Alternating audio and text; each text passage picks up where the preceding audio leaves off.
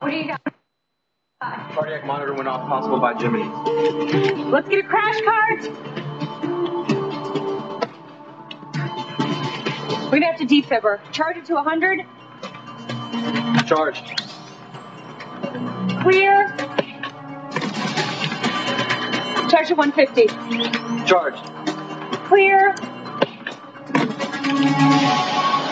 We got a pulse. BP 60 over 40. Let's start on a dopamine drip. Get Dr. West down here. Stat. Right away. Krásný večer, to, byla, to byl bleskový úvod eh, k dnešnímu tématu. Dneska nebudeme mluvit o životě, ale budeme mluvit o smrti. Eh, Vy jste viděli zrovna eh, tu, ten moment, který dělí někdy člověka od života a který dělí od té úzké hranice, která se jmenuje smrt. To bytí, které pokračuje nebo nepokračuje. A otázka je, jaké to je skutečně zemřít. My jsme si vzali pro tenhle večer speciálně tuhle otázku. Využili jsme toho, že před nedávnem tady v Praze byl doktor Raymond Moody, což je světoznámý odborník, doktor filozofie a, a psychologie, který se zajímá právě o jevy, které jsou po smrti nebo o, posmrtném, o posmrtný život a o tom, co se děje potom, až člověk překročí tu hranici. Zabýval se tím, tím mnoho a mnoho let, zabýval se to na základě studií lidí, kteří prošli klinickou smrtí nebo měli nějakým způsobem zkušenost, že se dostali za hranici, za hranici života. A samozřejmě otázka života a smrti, nebo spíš smrti, je v dnešní, dnešní době vytěsněný, že my neradi slyšíme o smrti, neradi slyšíme o tom, že jednoho dne zestárneme a jednoho dne přijde ta chvíle, kdy opustíme tenhle svět, takže my se radši ty umírající ze svých domovů my pošleme nejradši do nějakých ústavů a někam pryč, dál, abychom neviděli, když člověk umírá, aby nám to náhodou nepřipomnělo naši vlastní smrtelnost. Proč ještě neradi lidé slyší o smrti, je protože si myslí, že když se mluví o smrti, že tu smrt na sebe přivoláváme. A s tím přichází samozřejmě myšlenka, co vlastně je po smrti. Existují dvě základní teorie. První teorie říká, že smrtí člověk přestává existovat, jeho vědomí je naprosto vymazáno a člověk přestává, prací se zpět do něčeho, co nevíme, co je ale přestává existovat jako osobnost, přestávají existovat jeho vzpomínky, jeho zkušenosti, všechno to, co udělal během svého života, končí a neexistuje nic víc. Druhá teorie tvrdí, že člověk pokračuje dál. Všechny starověké pohřebiště, které byly nalezeny, tak nám ukazují, že ty staré civilizace věřily tomu, že člověk nějakým způsobem pokračuje dál svůj život. Často jim tam připravili na ten posmrtný život něco na cestu, někoho, kdo byl hodně bohatý, tak tam s ním pohřbili nějaké služebníky, kteří s ním půjdou a tak dále. Nebo minimálně mu dali peníz, aby měl čím zaplatit toho převozníka, když se dostane do, to, do té budoucí říše stínu. Nicméně všechny starověké pohřebiště nám dokazují, že ty staré civilizace věřily, že život existuje dál. A tím se dostáváme právě k tomu zkoumání, které dělal doktor Moody už někdy na konci 60. let, kdy začal a začal ho, začal ho zajímat právě ten, ta zkušenost lidí, kteří se dostali do, do jakési sféry po svém vlastním bytí, nebo dostali se do něčeho, čemu on říká život po životě. Tak on nazval knihu, kterou jsme si vypůjčili jako téma toho dnešního večera. My se podíváme na video, kde doktor Moody nám udělá takový jednoduchý úvod k tomu, k tomu tématu. My se pak na něho podíváme trošku hlouběji. Omlouvám se za kvalitu toho videa, protože to video je už hodně, hodně staré, hodně let. A nicméně zkusme to vydržet a podívejme se na to. That at this point where their doctor says they are dead, that they may actually hear the physician say, "Oh my, uh, he's dead," or "We lost her," or something like that. And they say that from their perspective, actually, they still feel very much alive. Indeed, their consciousness is heightened. And they tell us that they seem to leave their physical bodies. They say that they float up, typically right above the uh, bed in the operating room or the emergency room, and they look down and they can see their own physical bodies lying on the bed down below. After a while in this, uh, they say that they begin to feel an indescribable feeling of bliss, that it's something that transcends words that we can't put into language, a oni nejsou schopni ho pořádně vyjádřit. Například jeden muž mi řekl, že i když ve chvíli, kdy umíral, měl velké bolesti na, hr- na hrudi, tak v okamžiku, kdy své tělo opustil, byl přemožen obrovskou radostí a pokojem. Byla to úplná extáze. Tady nám doktor Moody aspoň, aspoň tímto způsobem udělal takový úvod k jeho knize. Jeho kniha je bestseller, která je překládána do mnoha, mnoha jazyků kterou vydal někdy na konci 70. let, jmenuje se Život po životě. On sám píše, že byl překvapený z toho, co zjistil, když se setkal s lidmi, kteří nejenom, že měli zkušenost, že na, na, na, po klinické smrti nebo když upadli do klinické smrti, měli nějaký posmrtný zážitek. Z toho nebyl tolik překvapený, protože už to slyšel předtím. Nicméně byl překvapený, že ten zážitek se jaksi podobá jeden druhému a i když ho nikdo z těch lidí, které on které on vyslechl, neměl úplně totožně stejný, přesto zjistil, že se tam opakují určité stejné věci, stejné prvky. A ty prvky, když bychom on celkem jich vysledoval 15, my se podíváme jenom na některé, které jsou velice zajímavé, on eh, zjistil, že ty čtyři takové hlavní je, že ti lidé mluví o tom, že projdou nějakým tunelem. Někteří ten tunel popisovali jako, jako průchod nějakou temnou zahradou. Někdo popisoval, že šel po nějaké úzké, velice úzké cestě, která byla osvětlená jenom, aby mohl on projít, ale jinak byla tma. Někdo říká, že byl jakoby vzatý do nějakého potrubí nebo tunelu, kterým vyšel a dostal se do, do jakéhosi jiného bytí.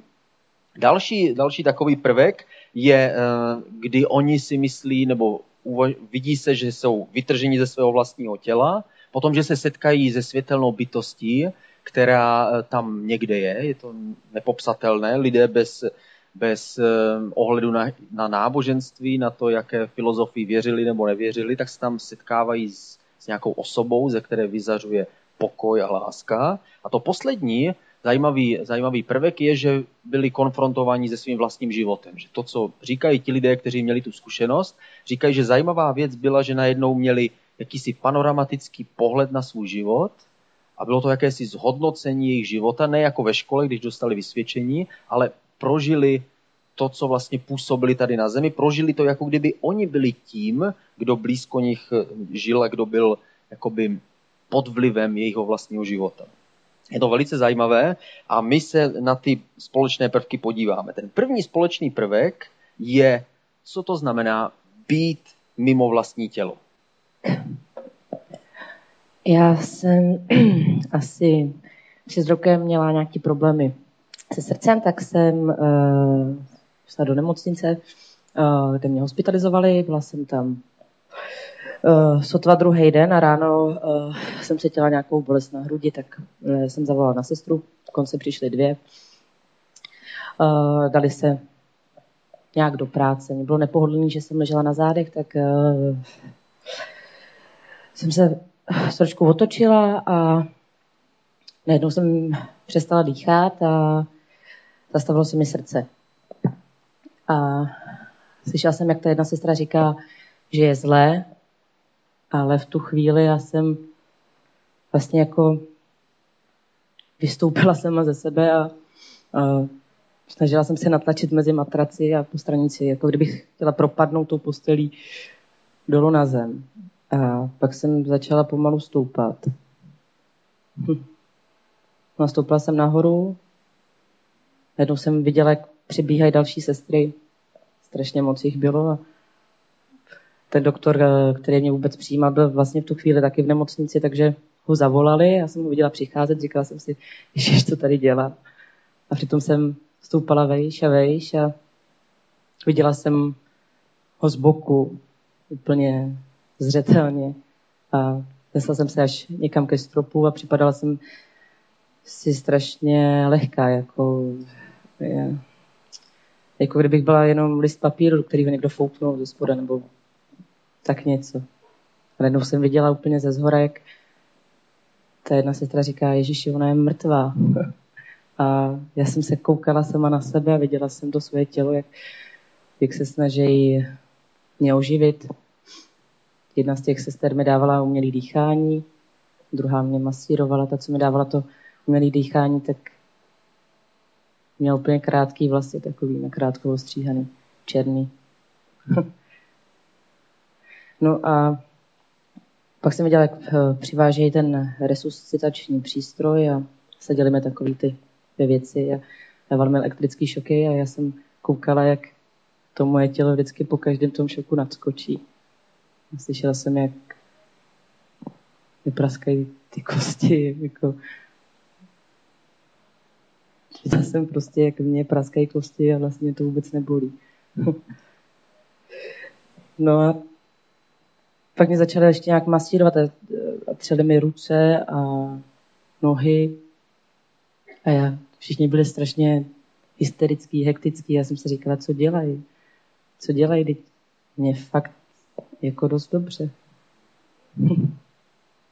Je zajímavé, že o podobné zkušenosti nemluví ne, nejenom lidé, kteří se dostali do klinické smrti, jako jste slyšeli Eh, úryvek z knihy Život po životě od Raymonda Moodyho, kde on nechává mluvit lidi, kteří opravdu měli tenhle prožitek, ale podobnou věc, podobnou myšlenku nacházíme v Bibli. Je zajímavé, že ty posmrtné prožitky se eh, dá, skutečně nám ukazují, nebo máme stejné prvky obsažené v Bibli.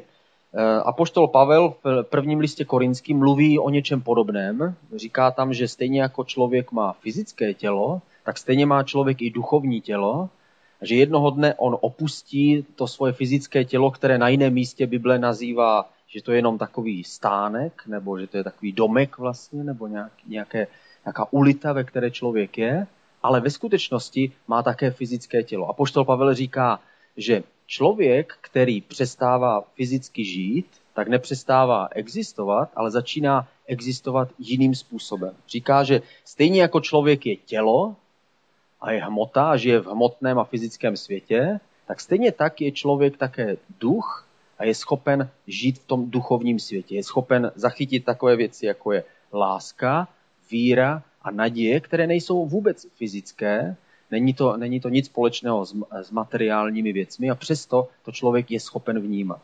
To znamená, že, že člověk má duchovní tělo.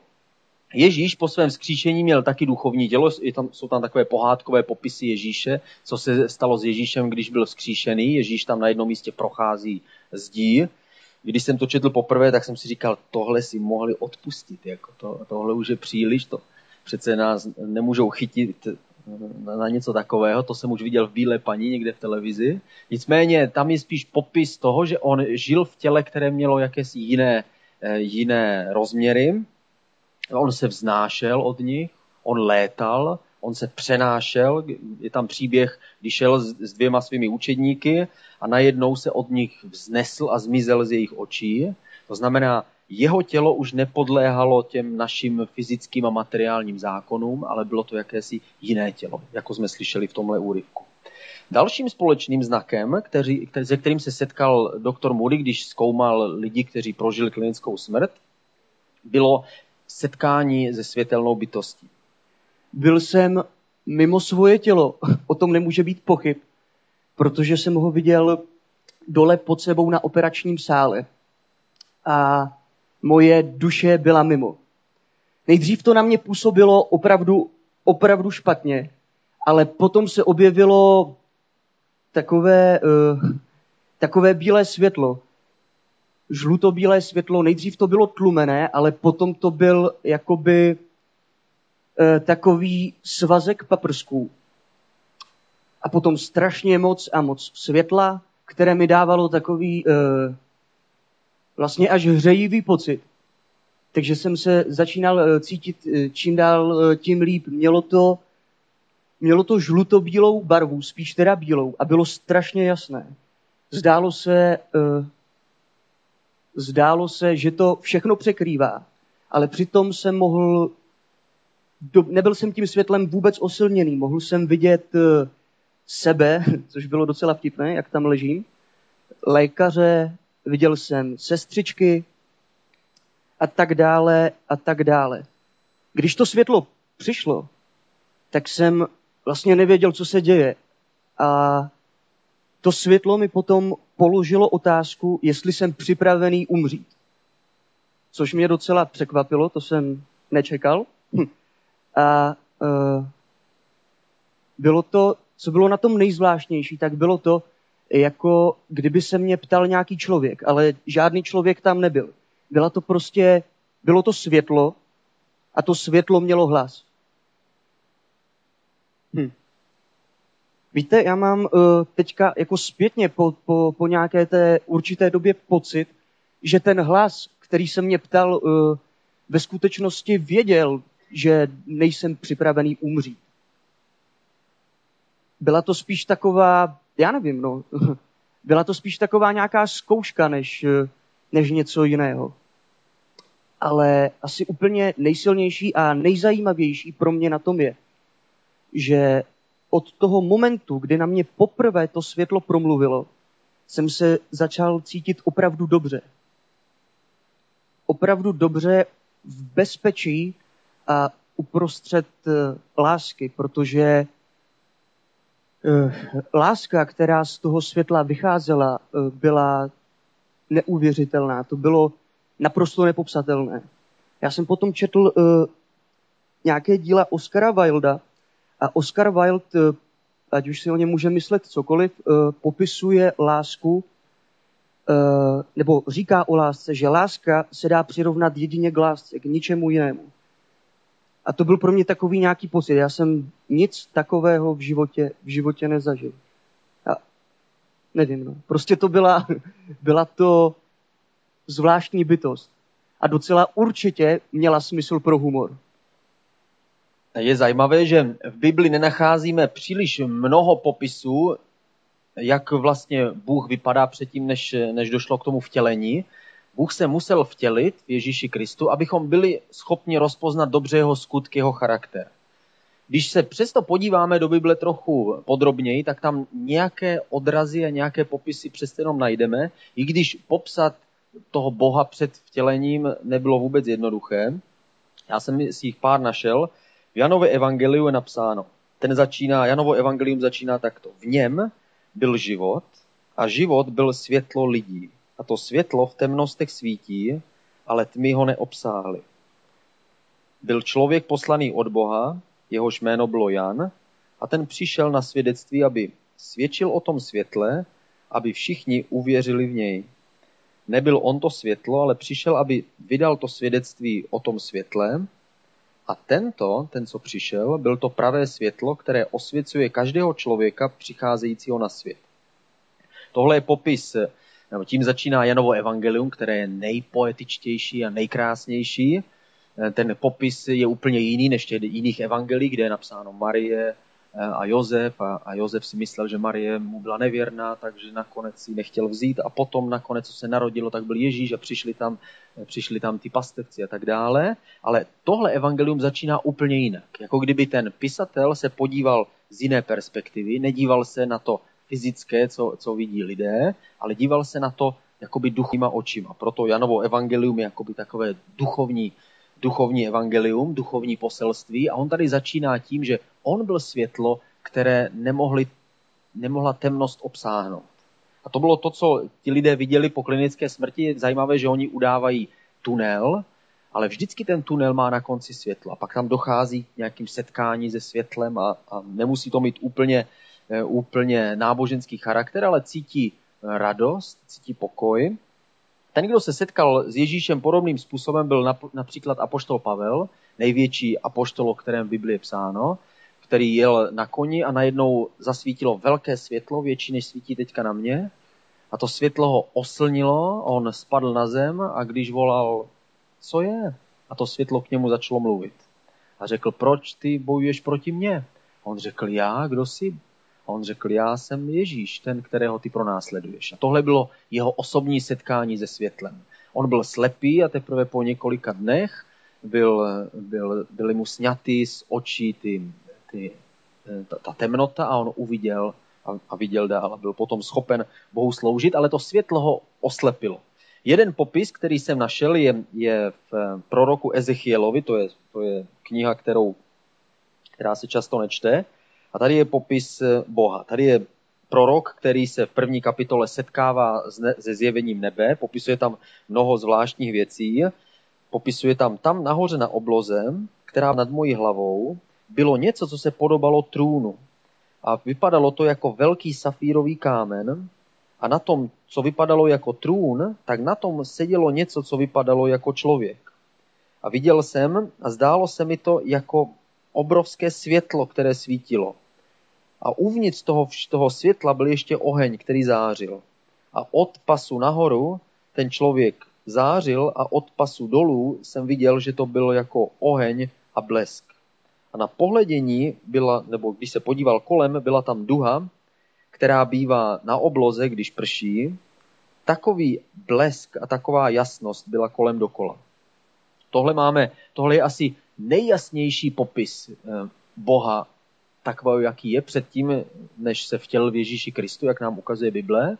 A to, co je tam společné, je právě světlo. Světlo, které je víc než jenom to, co máme dneska, to, to světlo, které nám ukazuje a odděluje temnotu, temnotu od, eh, od jasu, ale světlo, které proniká, světlo, které přenáší něco víc. Je zajímavý, že to je stejný popis, jaké nám ukazují, jaký popis nám udávají lidé, kteří projdou tou branou někde do smrti. Posledním společným prvkem, který jsme vybrali, je, že lidé, kteří eh, zažijí ten, tu, tu silnou zkušenost, tak vidí svůj vlastní život. Eh, bylo to už eh, před nějakým delším časem. Cítil jsem se docela asi 14 dní docela špatně, měl jsem trochu horečku a, a nebyl jsem na tom dobře, ale tu noc, tu noc se ten stav o mnoho zhoršil. Ležel jsem v posteli a vzpomínám si, že jsem chtěl zavolat manželku a říct jak mi je a nebyl jsem schopen se ani obrátit. A potom jsem se ocitl v nějakém černém prostoru a odvíjel se přede mnou můj život. Začalo to v šesti nebo sedmi letech. Vzpomínal jsem na kamaráda, kterého jsem měl ve škole, pak jsem dodělal základní školu, pak střední školu, pak zubařinu a začal jsem se zubařskou praxí. Viděl jsem, že umírám a měl jsem obavy, že, nebo strach, že jsem nezaopatřil rodinu. Ten strach převládal. A potom jsem taky litoval věcí, které jsem v životě udělal a jiných věcí, které jsem udělat měl a neudělal. Celé to mělo formu obrazu mysli, ale ty obrazy byly mnohem živější než, než normální vzpomínky. Viděl jsem nejdůležitější části svého života, ale protože to běželo všechno tak rychle, tak, tak opravdu strašně rychle, tak to působilo, jako když se dívám na celý svůj život v několika vteřinách. Prostě to byl rychle běžící film, na který se díváte, ale přitom všechno plně vnímáte a plně si uvědomujete. Při těch obrazech jsem neměl žádné pocity, na to prostě už nebyl čas. Byly tam jen ty obrazy, ten černý prostor a, a docela jistě vím, že tam ještě byla nějaká mocná, milující bytost, která tam byla od začátku až do konce.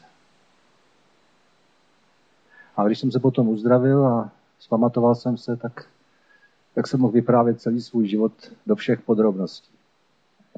A to byl následek toho, čím jsem prošel. Ono se o tom dá opravdu těžko hovořit a myslím si, že se to ani slovy nedá nějak vyjádřit, protože to všechno bylo tak rychle a přitom tak strašně jasně. Zajímavá věc je, že doktor Moody není křesťan. Na, já jsem s ním slyšel rozhovor, oni se ho ptali, jestli věří v existenci Boha. On říkal, že si myslí, že ne. Nicméně se k němu raději modlí, ale ne, nepovažuje to, není si úplně jistý. To, co on říkal, říkal, že někteří lidé, my jsme slyšeli ty nádherně, nádherně eh, zpracované eh, úryvky z jeho knihy, popisy nebo ty, ty svědectví nebo příběhy konkrétních lidí, kteří, kteří v té knize vypovídají své příběhy. A je zajímavé, že někteří z těch lidí, když se setkali s tím, s tím posledním prvkem v, těch, v, té, v té zkušenosti, o kterých jsme teďka slyšeli, bylo, že nejenom, že viděli svůj život jako, jako jakýsi rychlý obraz, oni říkali, jako kdyby to bylo ve vteřině a přesto jsem viděl každý detail dostatečně dlouho. Prostě člověk jako by se byl mimo prostor a mimo čas. A najednou eh, říkali, někteří z nich udávali, že nejenom, že viděli věci, které udělali špatně, ale dokonce je vnímali tak, jak se cítili lidi, kterým tehdy oni ublížili. Takže tehdy jakoby sám osobně prožije nejenom, že ví, jak si didakticky, jo, neměl jsem to udělat, ale vnímají a cítí, proč vlastně to bylo špatné. Když se potom vrátili, mnozí z těch po téhle zkušenosti říkají, že jejich život už nezůstal stejný, že se jejich hodnoty změnily, že se snaží, snaží žít jiným způsobem, že se snaží dávat ty věci, které si prožili, že jsou špatné, dávat je na správné místo.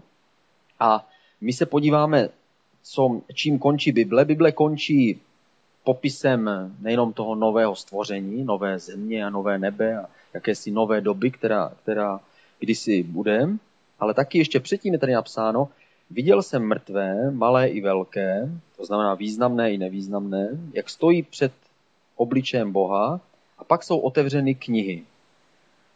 A ještě jiná kniha je otevřena a to je kniha života a ti mrtví jsou souzeni podle toho, co je napsáno v těch knihách. A v těch knihách jsou napsány jejich skutky. I, I v Biblii je popis toho, že člověk nejenom, že odchází z tohoto světa, ale nese si sebou váhu svého života. Ježíš dokonce říkal, že nejde jenom o ty skutky, které jsme vykonali, ale dokonce i o postoje, které člověk má.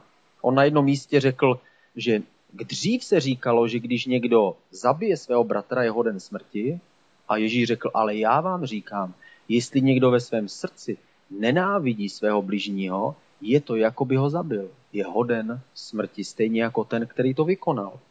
Možná, že nevykoná ten skutek, ale ve svém, v jeho srdci už je jakoby vykonaný.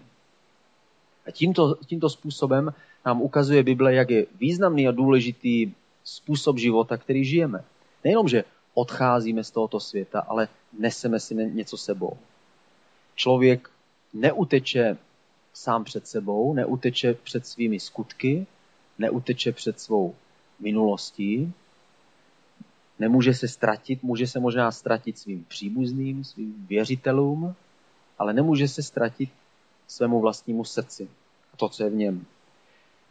Já když jsem četl tuhle knihu, a to byl taky důvod, proč, proč jsem si ji chtěl vybrat na tenhle večer, bylo ten, že tahle kniha přispěla k tomu, že, že se změnil můj život. Já jsem, eh, když jsem přečetl tuhle knihu, byl jsem šokovaný tím, že ten autor nebyl ani buddhista, ani hinduista, ani křesťan, ani muslim, ale prostě jenom tam předkládal ty příběhy těch lidí, tři z nich jsme dneska, dneska slyšeli.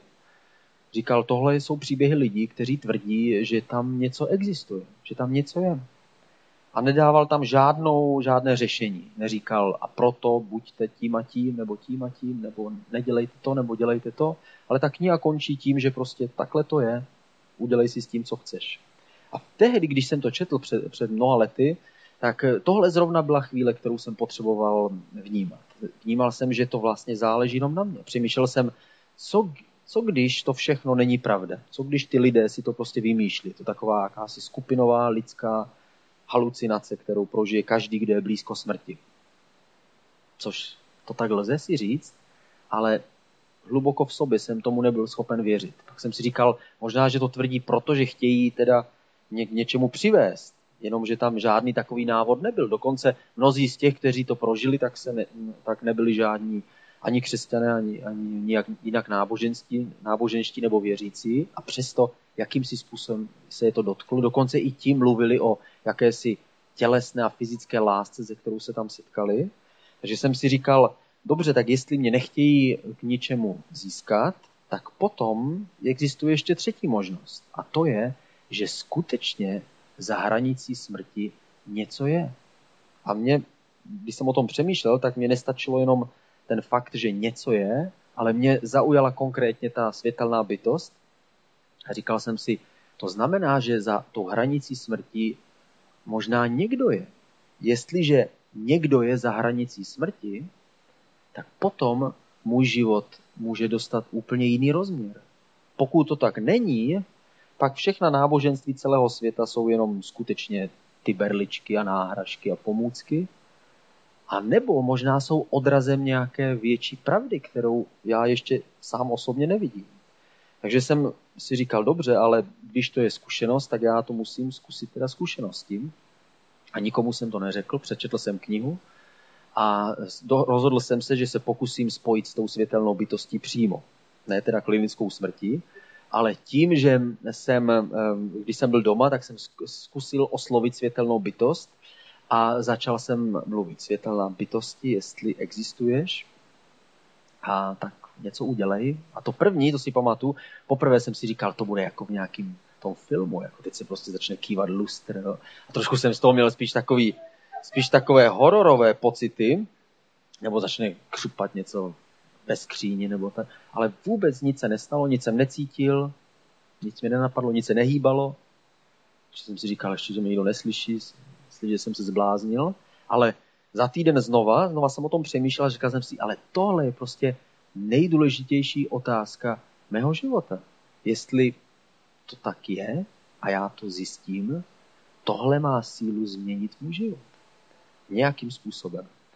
Dále jsem to nedomýšlel. Takže jsem znova zkoušel oslovit světelnou bytost. Už jsem tak moc, ne, už jsem tak si říkal, asi se nic nebude hýbat, ale zkusím to. A po třetí, asi za týden, znova, tak jsem si říkal, já prostě bych to chtěl ale zjistit. Už mi nejde o to, jestli bude něco vrzat, nebo jestli to uvolní nějaké, nějaké nadpřirozené jevy, ale mě by opravdu zajímalo přijít na to, jestli existuje bytost, která mě miluje, která tam někde je.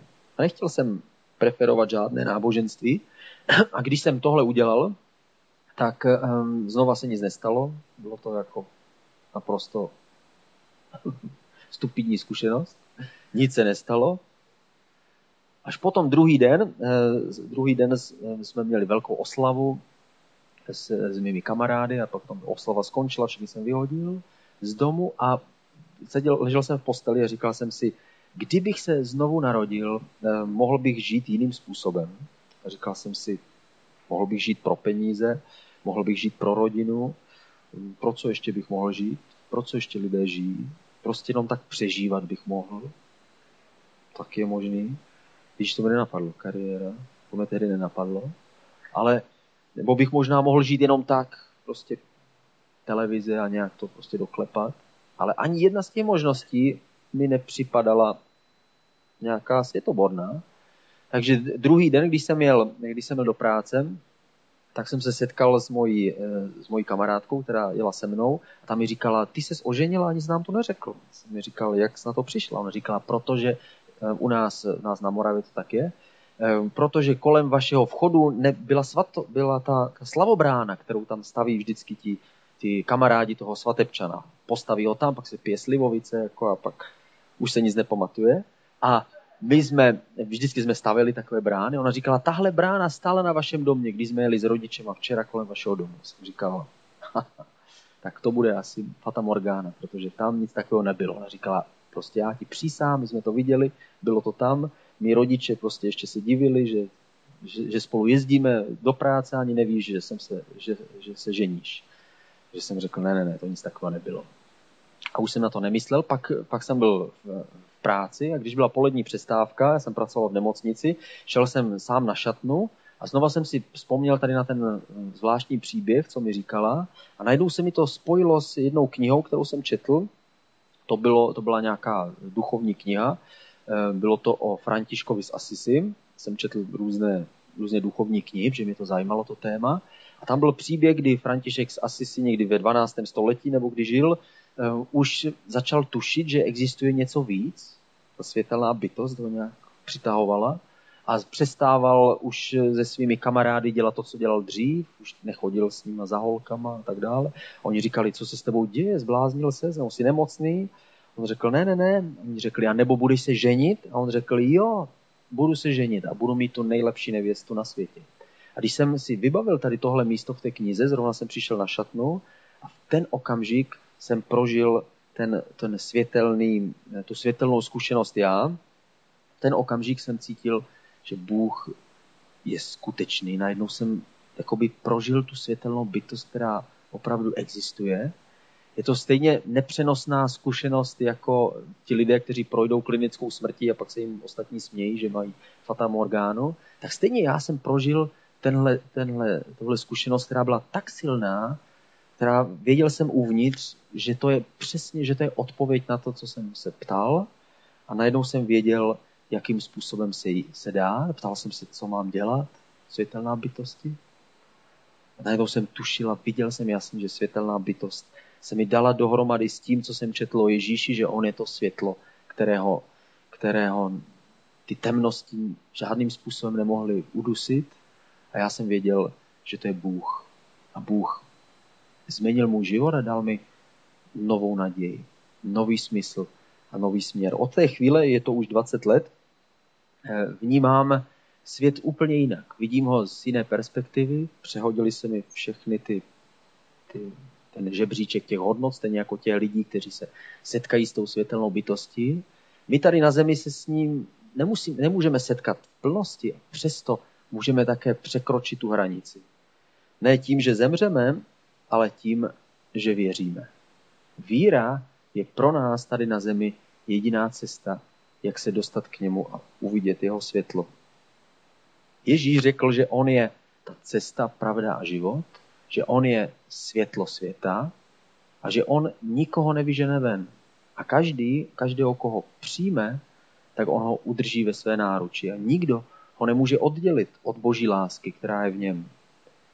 Ježíš řekl, že on je to světlo. On sám se prohlásil za, to, za ten odpověď, za tu odpověď na, na ty otázky. Kdo to teda je, ta světelná bytost? On řekl, nikdo nemůže přijít k Bohu, než skrze mě. Řekl tohle ambiciozní prohlášení. A my na to reagujeme jenom tím, že tomu buď nevěříme, anebo věříme.